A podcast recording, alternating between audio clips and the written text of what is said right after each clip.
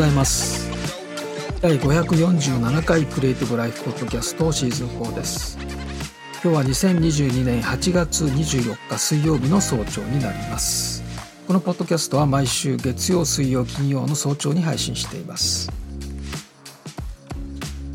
えー、と前回ミッドジャーニーの話題を取り上げましたけれどもあの AI が絵を生成してくれるというサービスですね。すごい盛り上がりましたけれどもこのですね Midjourney を超えると言われている、え、 Stable Diffusion というですね、え、サービスベータ版が出まして非常に盛り上がってますね。これは、まあ、ツイッターでえ、 Stable Diffusion って入れて検索してもたくさん出てきますし YouTube がすごいですね、え、もうすでにものすごい数のチュートリアルがですね上がっています。ちょっと日本語のものはまだ見つかってませんけれども、まあ、ほとんど英語ですけれども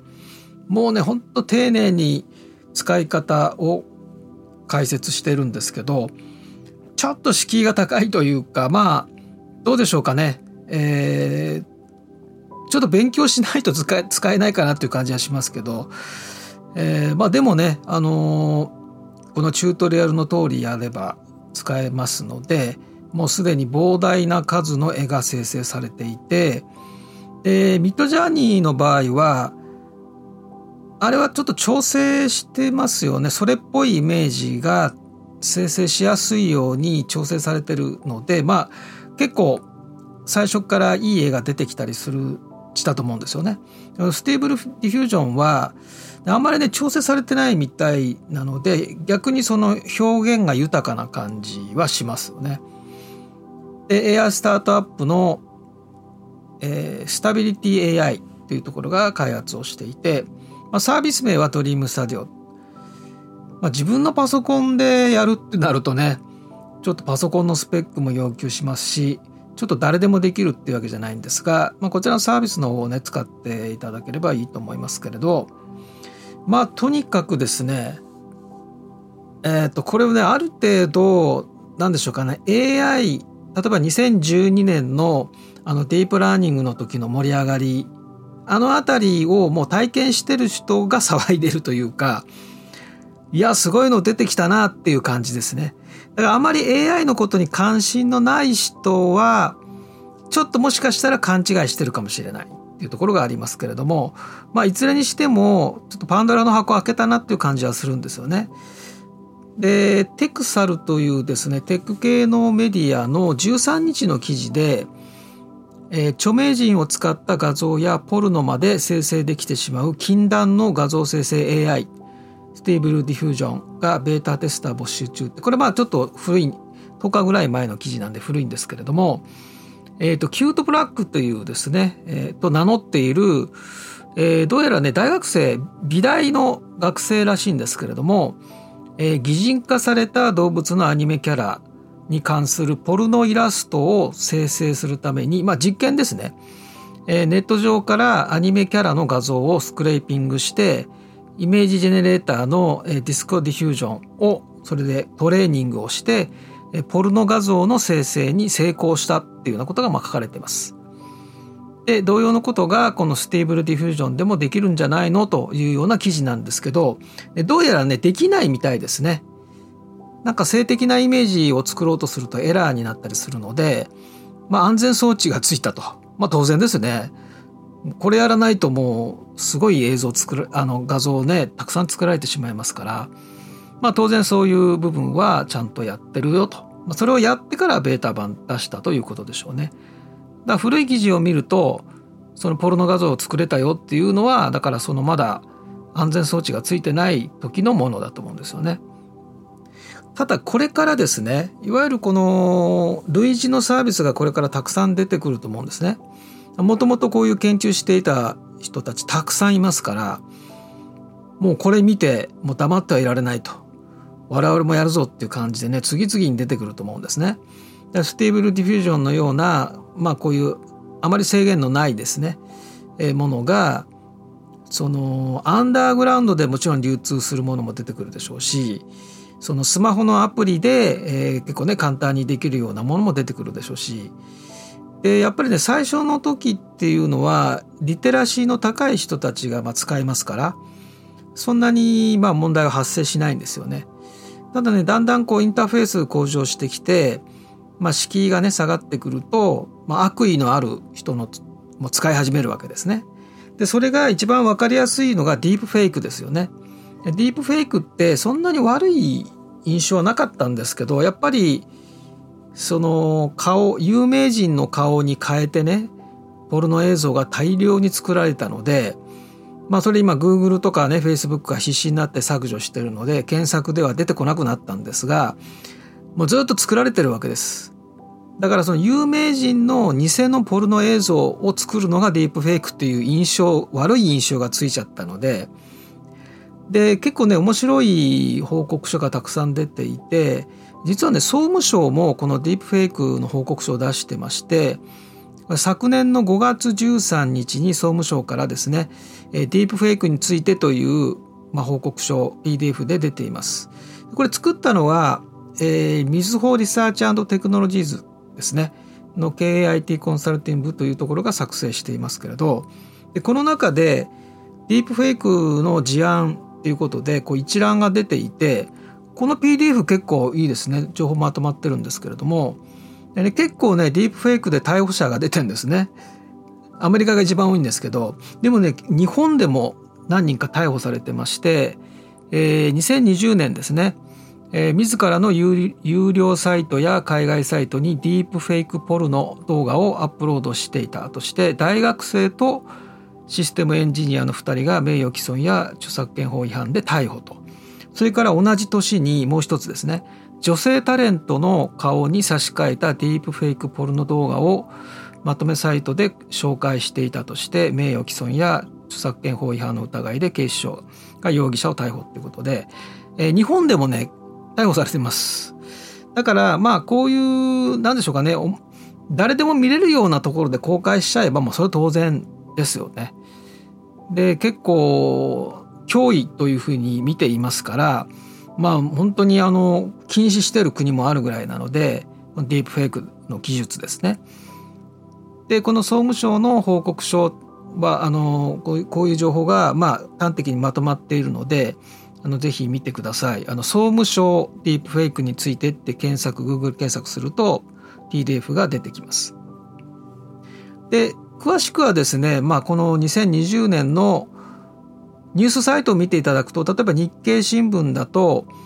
えー、2020年10月にディープフェイクディープフェイク脅威に国内初摘発、えー、海外被害もということで、えー、ディープフェイクを使ってアダルトビデオを合成したとされる男3人を、まあ、これさっきの大学生ですね、えー、名誉毀損と著作権法違反の疑いで逮捕した。被害に遭った女性芸能人は延べ約150人に上がり500本を超える動画が違法に公開された疑いがあると。で動画1本にあたり3万枚以上の画像、まあ、タレントのアイドルとかの画像でしょうね。えー、それで AI をトレーニングして、まあ、機械学習でトレーニングしてで、えー、作成したということですね。まあ当然やるでしょうねこういうことはね。でこれが、まあ、最初の頃は結構普通に Google 検索とか YouTube でも出てきてました。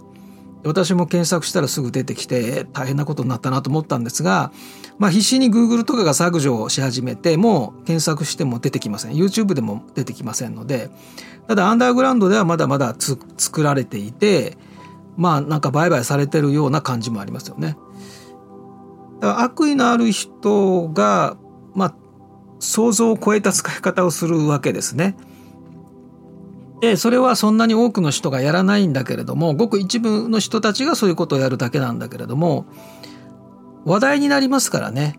あのニュースになるとあそんなひどい技術なんだとかねそそんなひどいことに使われてるんだっていうことが、まあ、なんかなこうネガティブな印象操作されてしまうのでそれがねだからどういうふうに影響するかですね。だ普通にあの今の状態であればみんな楽しんで使っていてやっぱ著作権すごいね慎重に配慮しながらやってますから問題出てないんですけど、まあ、結構海外では問題出てるかな向こうはもうジブリとかって入れればねあのジブリのあのトトロとかのいろんなあのロボット版トトロとかねなんか そういうのいっぱい出てくるんでまあちょっと大論争になってますけれどまあ大体その程度ですね。でそれがまあだんだんちょっと、えー、これは無視できないなっていうような使われ方が出てくる。ただこれもですねやっぱり通過点なのかなと長く俯瞰してみた時に将来を見据えた時にこれはやっぱ通過点なのかなと思うんですね。で前回もちょっとお話ししましたけれども例えばですねこういう未来もあり得るわけです。全世界で描かれる絵とかイラストの 50%60% が AI 生成されたものになるという未来。でそうするといやそんなことはないだろうっていうふうにね思われると思うんですね。でこれはあのね前お話した通り何度か繰り返してるんですよね。あのデザインなんかまさにデザインの最初のデジタル革命の時っていうのはだってずっと何十年も手でデザインしてた時代があるわけですね。である時それがパソコンを使うようになるんだけれどもだからデザイン学校その時のデザイン学校っていうのはあの雲型定規とかを使って綺麗な線を描けないとデザイナーになれなかったわけですね。全部手で描くから。だからデザイナーになるためにはそのトレーニングしないといけない。だからデザイン学校ね美術学校専門学校とか行くと綺麗な線を引くとかねそういうトレーニングをさせられてたわけです。でそれが一切必要なくなるよとそんなあのね道具はいらなくなるよと急に言われたらその当時の人たちはそんなバカなって思うと思うんですよね。信じられないそんなことはありえないっていうふうに思うと思う。とまあ当時の文献見ればそういう論調でしたから。ですからあのパソコンはコンピューターは普及はするけども専門的な操作するのはオペレーターだっていうふうにみんな思ってたわけですからですからあの信じられないと思うんですね。でも今ね私が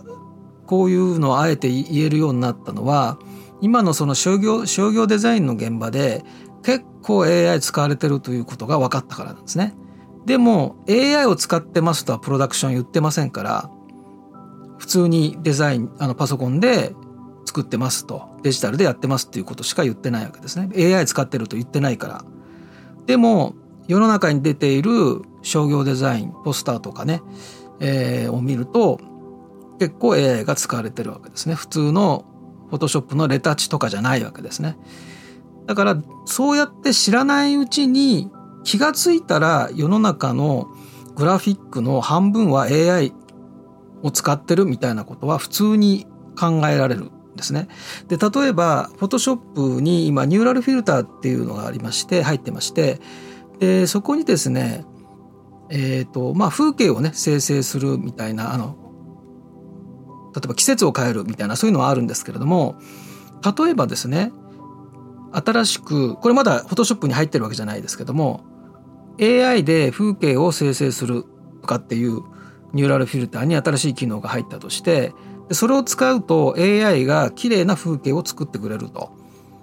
みんな使いますよね。特に例えば低予算の深夜のテレビアニメとかで予算がないから、えー、テレビアニメの背景は全部 AI が生成するみたいなね。だからテレビアニメの背景は80%が AI 描画ですと。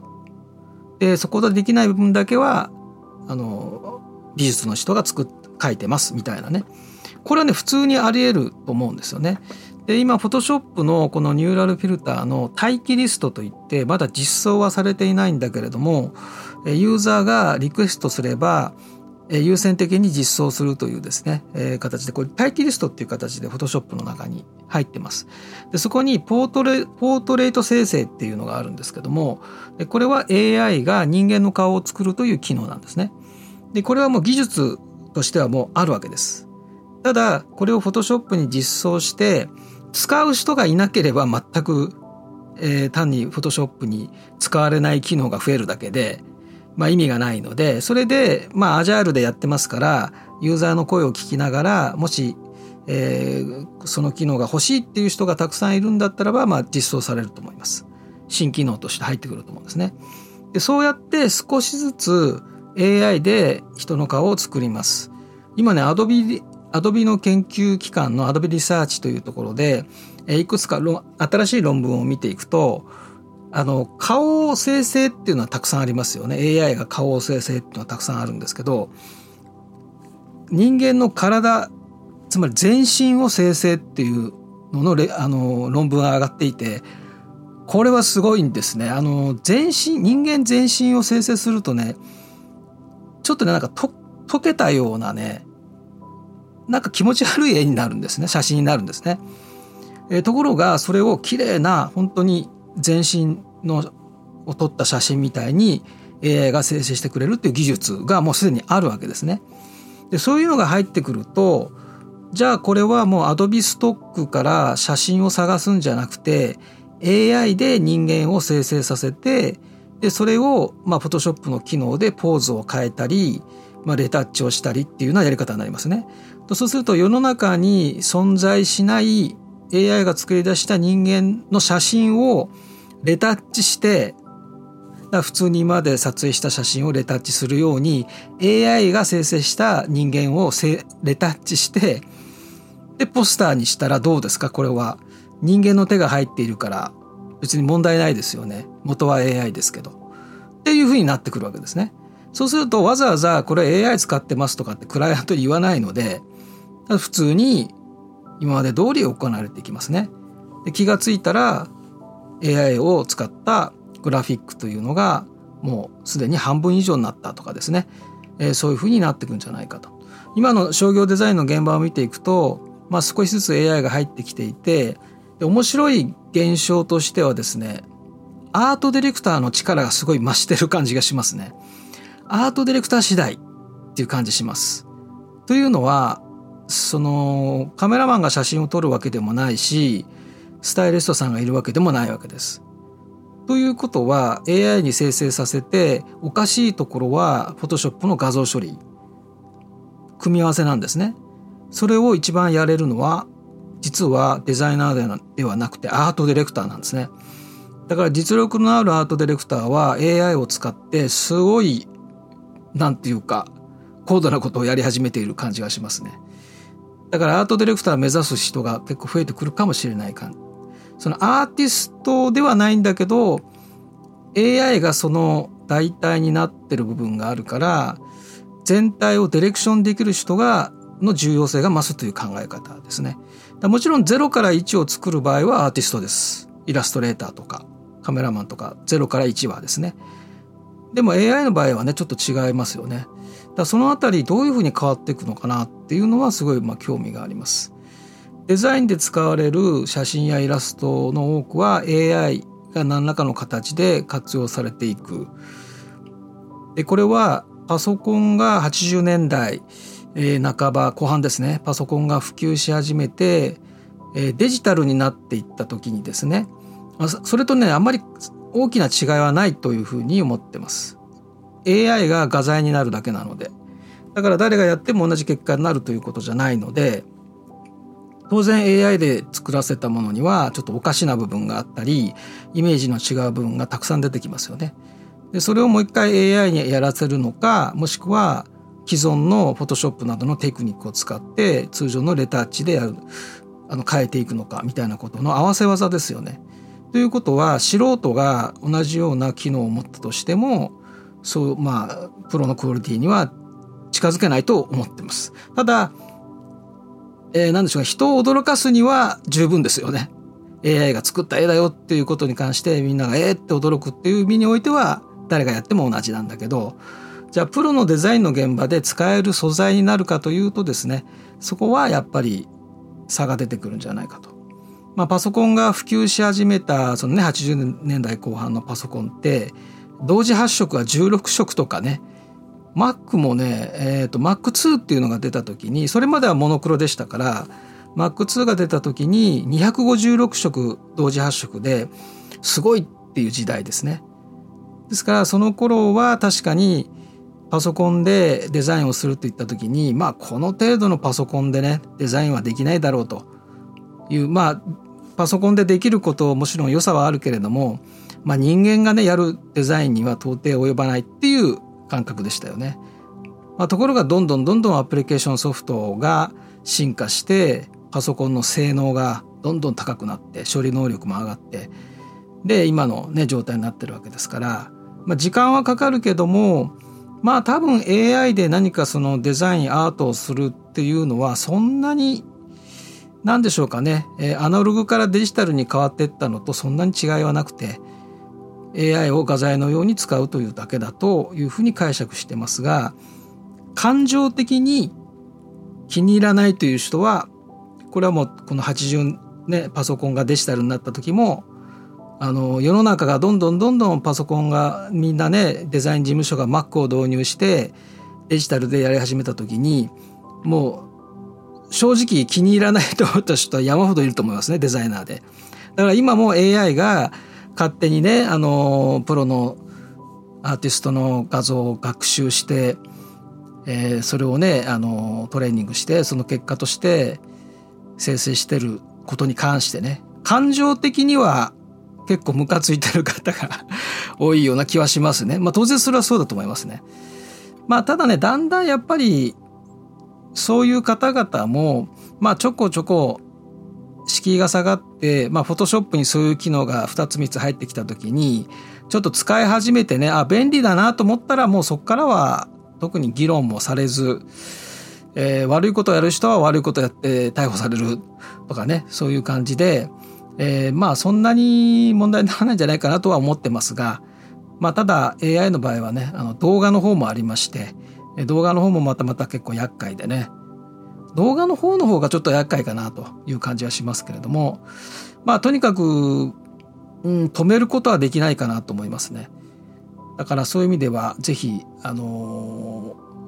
ー、あまりあのこの興味ない人は別として興味がある方はですね、えー、ちょっと試してみてどんな感じかなっていう感じで遊んでみるのはありかなと思います。はい、えっ、ー、と先週ですね、フォトショップがアップデートします。えー、23.5になりました。えー、結構ね質問いただいたんですが、あのフォトショップのスプラッシュスクリーンが変わったんですね。あのスプラッシュスクリーンっていうのはアプリケーションソフト起動すると最初にこうなんか絵が出てきますよね。イラストレーターとかもそうだしそうですしでフォトショップのスプラッシュスクリーンがあのなんかキャプテン・マーベルみたいな絵に変わったんですね。であのよく見たい方はですねフォトショップ起動した後にシフトキーキーボードのシフトキーを押しながらフォトショップについてというメニューからあこれメニューね Windows と Mac ちょっと違うんですがえー、っとですね Mac の場合はフォトショップメニュー。Windows の場合はファイルメニューかヘルプメニューか。ちょっと分かりませんけどあの Photoshop についてっていう項目がメニューの中にあるんですがそれをシフトキーを押しながら選ぶとこの起動の時に出てくるスプラッシュスクリーンが出てきますじっくり見ることができますでこれはですねあのパリで活躍されているグラフィックデザイナーの方なんですねフリーランスの方でフロア・マーキンっていう女性の方です。でこの方が描いたイラストレーションです。まあ、フォトショップのスプラッシュスクリーンになるですから当然フォトショップで書かれてるとは思いますけれどもで、まあ、興味のある方はですねビハンスビハンスを見てください。でフラワーマーキンっていう方で、まあ、先ほどあの紹介したシフトキーを押しながらフォトショップについてを選ぶとえー、このスプラッシュスクリーンに出てきてあのフロアマーキンってあの作者の名前書いてありますのであのぜひそこをチェックしていただければと思います。はい、えっ、ー、とビジネスインサイダーの昨日の記事ですね。ただこれ有料の記事なので、えー、ちょっと概要だけです。えっ、ー、と Google が検索アルゴリズム刷新役に立たないウェブサイトやコンテンツ作成者に戦いを挑むというそういう記事ですけれども。まあこれはですね、Google が、まあ、近々役に立たないと判断したウェブページに大なたを振るうっていうね、まあそういう記事ですけれども、まあ要するにユーザーに質の高い情報を提供していないというふうにシステムが判断した場合にページのランクを下げるという検索エンジンのアップデートが発表されたということです。で、ターゲット、ターゲットとなるサイトはですね、えー、検索エンジンで、えー、その上位に来ることを狙って作成したコンテンツ。だからあの SEO 対策を過剰にやってるようなサイトですね。それがターゲットにされるということです。まあでもこれはネットの利用者にとってはいいことですよね。まあ要するに役に立つサイトが上位に出てくる。まあそれがあの AI が判断してるということでもちろん判断ミスっていうのはあるのでね。えー、完璧ではないんですけども。だから今はどうですかね。SEO 対策ってそんなに過剰にやってる感じは今しないんですけれども。まあ一時期はすごいね本当に SEO だけでトップに来るようなサイトたくさんありましたけれども今は基本的に商業サイトはもうコンテンツファーストというかコンテンツの質を高めるというところを重視してると思うんですよね。でまあ一通り SEO をやりますけれどもそんなに過剰にやってる感じではないんですね。ですからまあそれを SEO 対策を過剰にやってるところのランクが下げられるということですから、まあ、そんなに心配はね必要ないような気がしますがまあこうやってねあの仕様がどんどんどんどん YouTube もそうですし変わっていきますので、まあ、業者の方はすごい大変かなということですね。はい、XG の最新情報ということで、XG というのは ABEX のに所属している、えーまあ、ABEX マネジメントがやっているですね、えー、多分日本では初めてのグローバルターゲットの、えー、ガールズグループ7人のガールズグループです。で日本ではまだ活動していなくて、えー、2曲目が出た時に、まあ、3月にデビューしたばっかりなんですけどね2曲目が出た時に韓国で活動を始めて、で韓国の歌番組に出まくって、えー、向こうは全部歌番組あのテレビの映像も全部 YouTube に出しますから、それで拡散してで、今再生回数がすごい伸びてると。でその2曲目の活動が終わり今活動が、なくなりました。で3曲目の準備に入ってるという感じですね。で質問いただいたんですけどあのブラックピンクのねちょっと例を取り上げてブラックピンクがえー、つい数日前にですね、えー、ピンクベノムというのをミュージックビデオを公開した時に2日間で1億再生超えたっていう話をしたんですね。でそんなことあるんですかっていう質問なんですけど、まあ、毎回でも1億は言ってますよね。でこれはあのブリンクの力が強いっていう話をしたんですがあの要するにファンですねファンダムの力が強いと。これはねファンがね計画的に動いてるあの BTS が分かりやすいですよね。BT BTS がカムバックする時日に合わせてアーミーがいろんなその SNS でその BTS の新曲がですね露出するように集中的にこうアクセスするっていうことをやります。で2017年のビルボードのメインチャート、えー、に初登場 BTS がね初登場した、まあ、ヒット100に初登場したんですけれどでその時にはですねえー、とこのビルボードに影響のあるラジオ局っていうのを全部調査してこれファンの人ですよファンの方々ですよ運営運営がやってるんじゃなくて、えー、ビルボードに影響力のあるラジオ局があるんですねそういうところを調べて DJ にえどういうふうにアプローチするかっていうマニュアルを作成しえそれをファンの間で徹底したんですね。で要するに BTS を知らない DJ に対して BTS の曲やってもダメですよね。だから BTS っていうのはこんな魅力的なアーティストなんですよっていうことを DJ の人に知ってもらうようにマニュアルマニュアルを作ったわけです。でそういうふうにきめ細やかな活動ができるようにしてで例えば BTS の曲を選んでくれた DJ にはちゃんとお礼のメッセージをするとかねそういうことを地道にですねかつ計画的にファンの人たちがえー、アイデアを出し合って世界中のねファンの人たちがこのアーミーの人たちがお金を出し合ってアイデアを出し合って計画的に宣伝をするだから1億再生いくわけですね。ブラックピンクもそうなんですけども全世界のファンが団結してやるから、えー、だからファンを大切にするっていう理由はそこにあるわけですよね。XG の場合もまさにそれを習ってやってますからあのファンダムあのアルファーズですね。XG の場合はアルファーズっていうんですけどもでそのファンの人たちにですね、えー、情報発信の頻度がすごい高くて、えー、これはあのアプリを入れないといけないんですがまあ、iOS と Android であの XG の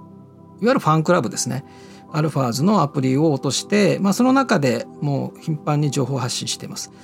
でさらに、えー、日本だけじゃないですからむしろあの英語が主戦場なので英語圏が。だから英語日本語韓国語中国語。で中国語はまだメンバー話せないので今勉強中かもしれませんがメンバー全員ですねこの3つの言語も話せるんですね。ですから例えば最初のそのアルファーズの中の挨拶のメッセージっていうのは、まあ、動画なんですけれども英語と日本語と韓国語それぞれメンバーがそれぞれ話してるんですね。だから3つのバージョンがあるんですね。これなかなかできないことですよね。全員メンバー7人日本人のメンバー全員7人が3つの言語完璧にマスターしていてで英語の言語を選択してる人には英語のメッセージ。韓国語の設定をしてる人には韓国語のメッセージ。で日本語はもちろん日本語と。3つのバージョンでやってるんですよね。つまりそういうふうにしてファンを大切にするというのはそういうことなんですよね。日本語だけの発信じゃないわけです。でこれは運営がいくらも何億とかねお金使って宣伝しても2日で1億再生っていうのはまず無理だと思いますねだからこのファンの活動っていうのがすごい大きいということになるわけですね。で運営がやることはじゃあ何かというとこのファンを失望させないということですね。だから毎回毎回新曲を出す時にその作品のクオリティを毎回上げていくというねもうちょっとオリンピックの世界というかまあそういうふうになってきてます。もう全員オリンピックオリンピック選手みたいなそういうレベルの戦いになってるんですけどもでまあ例えばちょっと業界を変えますと例えばアップルの、えー、ファンの方々、まあ、アップル信者とかっていうふうにまあ言われてますけども、まあ、要するにそのね新しい新製品出たらですねもう積極的に情報発信します。でメディアの記事もどんどんリツイートされますしブログの記事が出る YouTube でも話題になる全部ファンの人たちが自発的に積極的にやってくれるわけですね。でそうやって盛り上がるからこそテレビのニュースにもなるんですよね。でこれ新製品出てもファンが盛り上がらないようなとこだとですねそういうメーカーだとあの話題にならないわけでだからそのファンというのがとても重要で、まあ、特にこういったアーティストの世界っていうのは、えー、特にファンを大切にします。でそれは失望させないということですね。まあ同時にその手を抜かないということですね。でだから宣伝はもうファンに任せたみたいなね。でいくらプロダクションとかが頑張って宣伝したってもうある程度で止まりますからね打ち止めと言いますかねやっぱり世界中のファンが団結してやらないと1億再生とかっていうのはいかないわけですからね。だそういうことでまあその K-POP プのやり方っていうのは、まあ、ちょうどあの2010年あたりですかね。あのあたりからこう作られていったものであの前のだから少女時代とか日本で結構人気になりましたね。あのあたりですね。SNS 使い始めて。あの頃からの蓄積ですよね。そういうノウハウ。で XG はだから世界そのグローバルターゲットだからそれの一番近道としてすでに確立している K-POP のやり方っていうのをやってるわけですね。だから日本の国内マーケットのやり方だともう到底無理なので、えー、そこはだから日本で活動し日本人のグループなのに ABEX のですよ。日本で活動していないって普通ありえないわけですから。それはまああの世界で活躍する、まあ、5年ぐらいかけてね活躍するこれ10年計画ですからね。5年間もうすでにトレーニングで使ってるのであと5年ぐらいかけてどんどん世界に売っていくというねそういう非常に長い長期のプロジェクトなのでだからまあ非常にいいかなと思ってますけれどもいろんなあのそんな簡単なものではないのでいろんな試行錯誤が当然あってのことなんですね。でこれはあのこの音楽業界に限らずクリエイティブ業界でもすごい参考になるのでだからまあ取り上げてるということになります。はい、えーとですね、えー、あ、そうですね、スクーの番組が、えー、昨日ありましてですね、えー、実はですね、アフターエフェクツが次なんですね。でこれが8月、あ、9月の、えー、27日ですね、えー、アフターエフェクツの、実はですね、あの、まあ、参加された方はわかると思うんですが番組の中で番組の後半ですね、えー、とこの架空のテレビアニメの宣伝の CM っていうのを作ることをやりました。その素材は全部アフターフェクスで作ってあるんですね。でああいうのをささっとこうねあの作れるのがアフターフェクツなんです。これスクーの番組に参加された方じゃないと何のことか分かんないと思うんですけども要するにテレビアニメっぽい映像を作ったんですけれどもあのコミポっていうねコミポっていうキャラクターを作るツールがありましてでこれでキャラクターを作ってそして、えー、その声優さんの声は、えーと、ボイスピーク前ご紹介した AI の音声合成で喋らせてであれは商用利用可能なので,、えー、で音楽と混ぜた形で、えーまあ、データを用意しました。でその音楽に関しては、えー、最初の方の音楽は、えーと、ライブを使ったライブで編集したものなんですけれども後半は主題歌で日本語で歌ってるんですね。であれもですね、えー、その素材集の中にそのループループっていうこうループして使うループさせて使うそのループ素材っていうのがありましてでそれにあのボーカルっていうのがあるんですね。ですからあれ歌が日本語の歌が流れてましたけどああいう歌が用意されてるものじゃないんです。ああいう歌はなくて全部細切れのループなんです。ループの素材。それを細切れのやつを組み合わせて歌にしてるんですね。これ伝わるかな？まあ要するに、えー、一本の普通に誰かが歌ってる歌じゃなくて、えー、こうブツブツに切れたボーカルのループ素材集があってそれを組み合わせて歌にしてるというね、えー、だから、えー、あれはああいう歌はなくて、えー、作りましたよということなんですけどもで、まあ、音楽ですよね。それから効果音も作る。それから、まあ、今回キャラクターはコミポを使いましたけれどもコミポでキャラクターコミポの中のキャラクターで、えー、絵はそれにしましたけれどもただ絵の口をですねそのえーと、ボイスピークで声優さんの声を作って AI が作っているんだけどもそれに合わせて、えー、キャラクターの口がですねその通りにこう口パクするんですね。あれはアフターエフェクスでやってます。アフターエフェクスで自動的にその音に合わせて口がこう口のね絵が1個しかないんです。普通ほら口がちょっと開いてる大きく開いてるとか何パターンかの口パクの絵を用意しないといけないですよね。実はあれ一本一本の口一本だから線一本引いてるだけなんです。それを AI がああれは AI だ AI の技術なのかな？ただ普通のプログラムなのかちょっと分かんないですけどもその音声の波形に合わせて自動的にその口が開いてるようなあの絵を作ってくれるアニメを作ってくれるんです。だから口の中は色がないんです。あの一本線だから。それを口を無理やり開けてるので。でアニメだとそれあんまり分からなくてまあ、あの今回ね参加された方は分かったと思うんですが口パクしてるけど、まあ、そんなに違和感なかったと思うんですね。あれ本当はマスクでマスクにしてで後ろ側にまあちょっと色を赤入れるとかすると、まあ、普通に口パクの絵になるんですけどまあ、そこまでやらなかったんですが今本当にすごいプラグインがあるんですねあのアフターエフェクツのプラグインをちょっと使ったわけですけれどもですからこのアフターエフェクツというのはもう何でもできるもう本当にプラグインを使えば何でもできるっていうことをちょっとご紹介しますのでまあスクーはあの初心者向けにやりますからねですからそのね高度なことはやりませんけれども初心者向けでやりますけれどもただアフターエフェクスでここまでできるんだよっていうのをご紹介しますので、えー、と9月の27日火曜日また夜8時から生放送でやりますので、えー、ぜひご参加ください。